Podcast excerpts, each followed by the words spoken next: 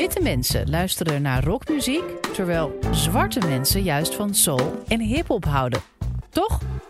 In deze podcast vertelt Julian Schaap van de Erasmus University hoe het kan dat muziek, vaak onbedoeld en onterecht, een kleur krijgt toegewezen. En hoe dit ook jouw muzieksmaak beïnvloedt. Hij gaat erbij in op de vraag: hoe verraadt jouw muzieksmaak je huidskleur?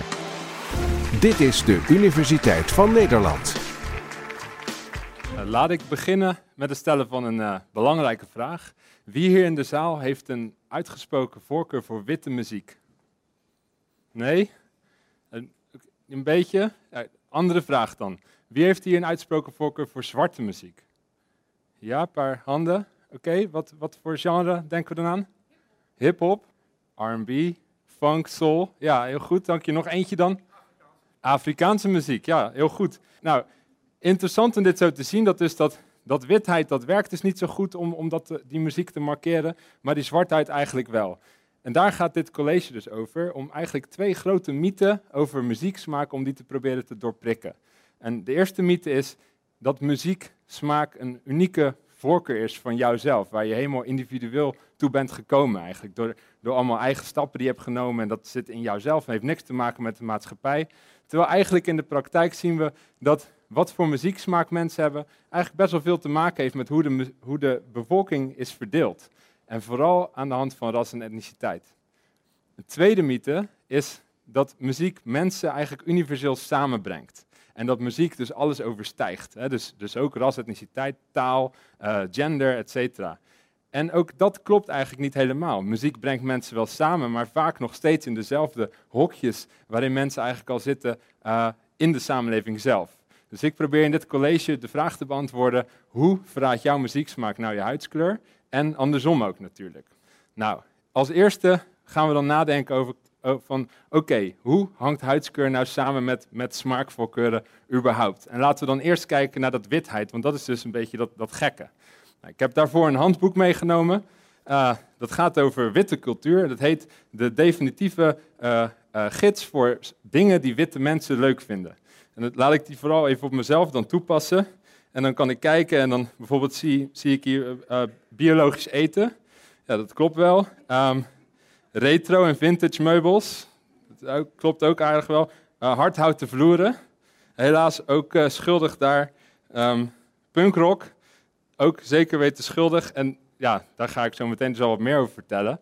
Um, maar het mag wel blijken ook uit het, uit het gelach hier dat dit dus eigenlijk vooral heel grappig is. En het is vooral grappig omdat we nooit zo praten over witheid of witte cultuur. Dat is eigenlijk iets wat we niet doen.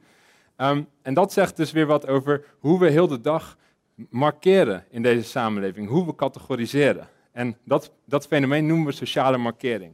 En het is dan vooral interessant te gaan kijken naar wat we wel markeren en wat niet. En wat we vooral niet markeren, markeren is dus die witheid en witte cultuur. Dus denk bijvoorbeeld aan dat het heel redelijk klinkt om te zeggen een zwarte schrijver. Maar een schrijver, als we dat zo zullen noemen, dan wordt er vaak gedacht aan een witte man. Of denk bijvoorbeeld aan een Turkse acteur. Dat zou bij een Nederlandse acteur, wordt dat niet snel genoemd bij Nederlandse film. bij een Turkse uh, acteur in een Nederlandse film wel. Nou, en dat zijn natuurlijk eigenlijk categorisatieprocessen. En dat zou nou, op zich, hè, dus we, plakken labeltjes, dat maakt er niet zoveel uit. Maar dat heeft eigenlijk best wel veel gevolgen voor mensen.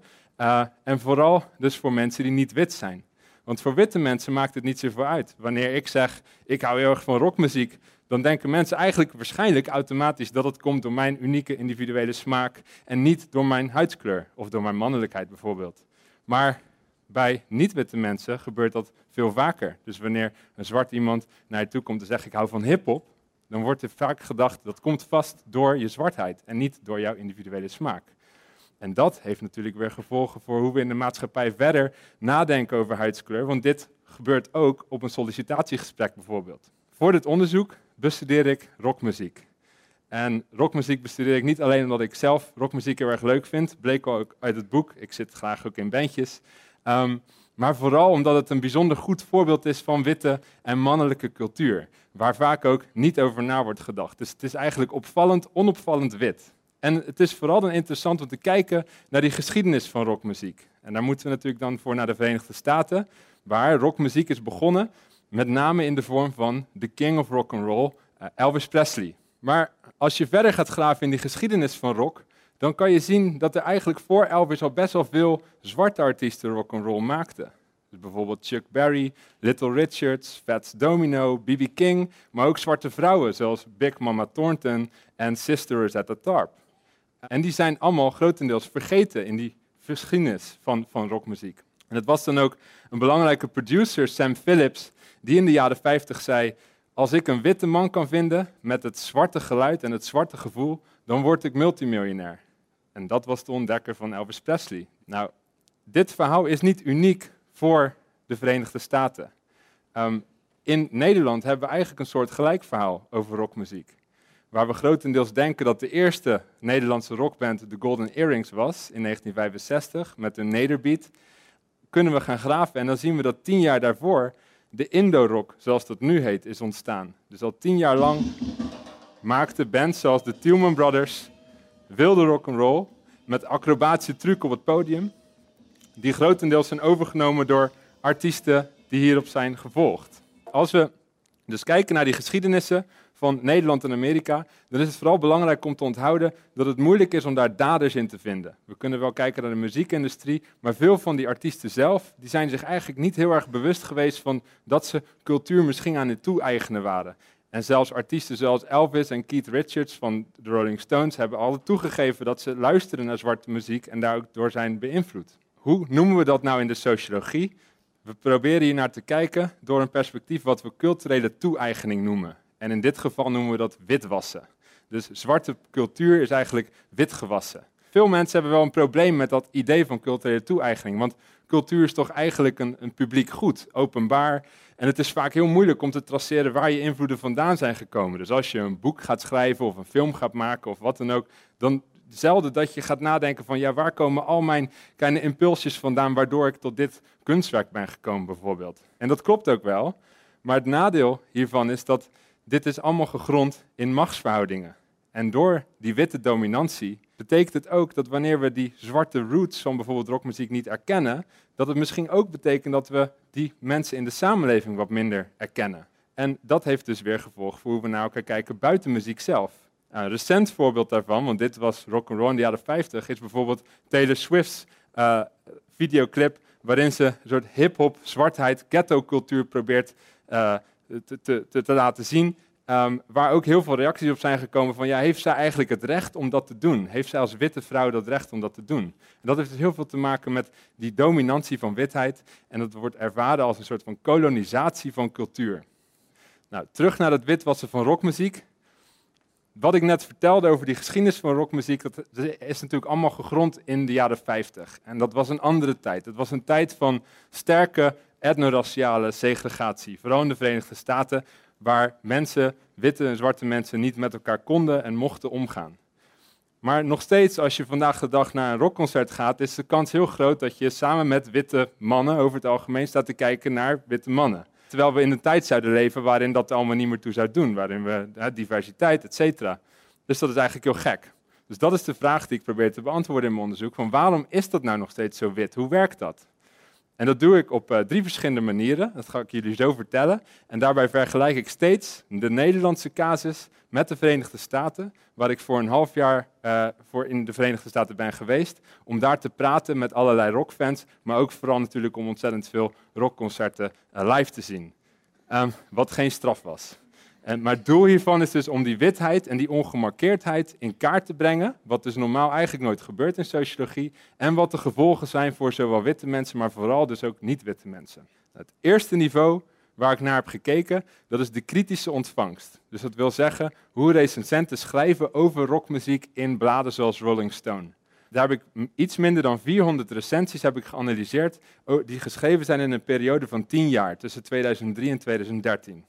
Nou, uit die analyse blijkt dat als je een niet-wit lid hebt in een band, of dat een hele band bestaat uit niet-witte mensen, dat er dan een verschil ontstaat van vier punten in de evaluatie naar beneden op een schaal van 100. Dus dat wil zeggen dat die bands eigenlijk structureel een iets lagere score krijgen. Iets minder goed album. En natuurlijk lijkt dat een beetje weinig, 4 op een schaal van 100, dat is niet zoveel, maar dat is statistisch significant en dat betekent dat het eigenlijk over de linie gebeurt. Maar wat nog interessanter is, is als we dus gaan kijken naar de tekst zelf natuurlijk. Wat wordt er precies geschreven? Nou, dan blijkt dat er vaak heel impliciet wordt verwezen naar ras en etniciteit en niet expliciet. Dus wat er gebeurt is dat er vaak bijvoorbeeld vergelijkingen worden gemaakt tussen artiesten, terwijl dat misschien niet helemaal terecht is. Dus Lenny Kravitz wordt bijvoorbeeld vergeleken met Jimi Hendrix. Terwijl muzikaal gezien, en misschien is als socioloog het niet mijn plaats om dat te beoordelen, uh, ze niet hetzelfde klinken. Het zijn alleen twee zwarte mannen met een gitaar. Dat is de vergelijking in dit geval. Dat zou bij witte artiesten komt dat eigenlijk niet voor op die manier. Een ander voorbeeld is dat bij die recensies vaak ineens wordt gesproken over hip-hop of soul of funky invloeden. De genres die we aan het begin van het college ook al voorbij hoorden komen. En dat betekent dus dat eigenlijk die niet-witte artiesten vaker in die kant worden geduwd in plaats van de kant van rockmuziek als genre. En ze worden dus als minder authentiek gezien, maar op een hele impliciete manier. Nou, het tweede niveau waar ik naar heb gekeken, dat zijn dus de fans. Dus hoe ontvangen fans naar die rockmuziek en hoe gaan ze daarmee om? Nou, al die fans die ik heb geïnterviewd, 30 in Nederland en Amerika, die zijn het eigenlijk erover eens dat de rockscene geweldig is, uiteraard. Uh, de witte fans uh, zeggen bovendien dat, dat ze heel erg toegankelijk zijn. Dus de rockscene is, is toegankelijk voor iedereen en er wordt, diversiteit wordt enorm verwelkomd. Dus ze willen graag zoveel mogelijk verschillende mensen hebben, ondanks dat ze bijna allemaal wel in ieder geval een beetje bewust zijn van het feit dat het toch wel een beetje een, een witte mannenbolwerk is. De niet-witte fans die ik heb geïnterviewd, die zeggen eigenlijk wel vergelijkbare dingen. Van ja, het klopt, het is heel erg wit en heel erg mannelijk, maar ja, expliciet maak ik er nooit zoveel van mee. Niet zo'n heel groot probleem. En die rockscene is toch vooral een warm bad, want dat is mijn muzieksmaak, daar geniet ik van en dat is voor mij een culturele uitingsvorm. Toen ik ze verder ging vragen, vooral die niet-witte fans, over hun ervaringen, toen bleek ook al vaak dat er toch wel dingen gebeuren die bij witte fans niet gebeuren. Dus bijvoorbeeld kleine momenten dat ze zich toch niet helemaal welkom voelen door allerlei soorten opmerkingen. Bijvoorbeeld dat ze wordt gevraagd van, hoe ben je hier eigenlijk terechtgekomen? Of luister je ook naar hip-hop? En dat lijken een soort onschuldige vragen en die zijn vaak ook heel onschuldig bedoeld. Uh, maar die kunnen overkomen alsof iemand misschien toch denkt dat het gaat over je huidskleur, in plaats van dat het gaat over jouw individuele smaak. Dus iemand maakt eigenlijk een associatie op basis van huidskleur en denkt, die persoon is hier niet op zijn of haar plek. En de reacties die zij geven, ze zeggen dus ook van ja, ik moet eigenlijk vaak twee keer zo hard werken om te laten zien dat ik hier thuis hoor. Dat ik ook een authentiek rockfan ben. Zo was er bijvoorbeeld één iemand die ik heb geïnterviewd, een zwarte jongen, die vertelde dat hij nooit zomaar uit zijn werk naar een rockshow zou gaan. Want dan heeft hij bijvoorbeeld zijn overhemd aan. En dan heeft hij toch vaak het gevoel dat hij wordt veroordeeld. Op basis van dat hij daar niet, misschien niet helemaal zou mogen zijn. Dat hij toch even naar huis fietst, een bandshirtje aandoet, zodat hij die vraag in ieder geval niet kan krijgen. Terwijl als ik zo meteen naar een rockshow ga, dan denk ik niet dat mij dat overkomt. Dat is één kant van het verhaal. Want de andere kant is dat ze ook een soort marginalisering ervaren vanuit de eigen gemeenschap. Dus bijvoorbeeld familie of uh, niet-witte schoolvrienden. En die eigenlijk verwachten van dat je niet naar dat soort muziek gaat luisteren, naar witte muziek. Zo blijkt bijvoorbeeld het onderzoek uit de Verenigde Staten dat hip-hop door veel zwarte mensen wordt gezien als de ultieme vorm van zwarte cultuur. De zwartste cultuur wordt het ook wel genoemd. En dat heeft gevolgen. Belangrijk gevolg is bijvoorbeeld dat zwarte mensen dus hun, eigenlijk hun zwartheid kunnen tonen op basis van hun kennis van hip-hop. En wanneer je ervoor kiest om dat niet te doen, om daar niet van te houden, dan wordt misschien ook je zwartheid bevraagd. Andersom zorgt ervoor dat witte mensen naar zwarte mensen kijken en eigenlijk automatisch verwachten van je zal wel van hip-hop houden, toch? En dat blijkt dus wel dat het echt een heel erg complex probleem aan het worden is, omdat het van alle kanten eigenlijk moeilijk wordt gemaakt en die witheid maar een soort ongemarkeerd blijft in het geheel. Nou, daarvoor ga ik naar het derde niveau om dit te meten. En dat is om te kijken hoe eigenlijk die associaties in mensen hun hoofden zitten. En daar heb ik een psychologische test voor ontwikkeld, waarbij mensen woorden die te maken hebben met rap en rock en plaatjes, dus van witte en zwarte gezichten, moeten associëren met elkaar, zo snel als ze kunnen. En dan blijkt dat wanneer ik die plaatjes logisch groepeer, dus dat wil bijvoorbeeld zeggen dat ze witte gezichten hebben en woorden die te maken hebben met rock, dat ze dat veel sneller kunnen doen dan wanneer je dat omdraait. Wanneer je dus witte gezichten ziet met woorden die met hip-hop te maken hebben. En ze zijn zelfs 160 milliseconden sneller. Nou, als je heel snel vragen stelt, is dat heel veel. Um, dat betekent dus dat die associaties eigenlijk meer voor in het hoofd van mensen zitten dan, dan we eigenlijk dachten. En dat het veel dieper gaat dan we ook verwachten. En dat, dat muziek allemaal helemaal niet zo uniek en individueel is en veel meer te maken heeft met je achtergrond en je opvoeding en hoe je bent opgegroeid in deze maatschappij. Nou, de vraag die ik dus wilde beantwoorden in het college is, hoe verraadt jouw muzieksmaak nou je huidskleur? Nou, ik denk dat het wel duidelijk mogen zijn dat dat nogal wat zegt. Huidskleur en muzieksmaak hangt best wel veel samen. En natuurlijk bepaalt het je muzieksmaak niet. Iedereen heeft uiteindelijk een unieke individuele, individuele vrijheid om zelf tot de favoriete muziekstijlen te komen. Maar hoe we naar elkaar kijken en hoe we denken dat mensen naar muziek luisteren en wat voor genres mensen luisteren, dat blijkt toch wel sterke associaties te hebben. En dat klinkt natuurlijk weer door in hoe we in de maatschappij over ras en etniciteit nadenken.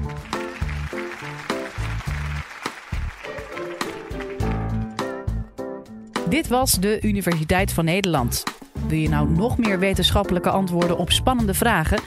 Check dan de hele playlist.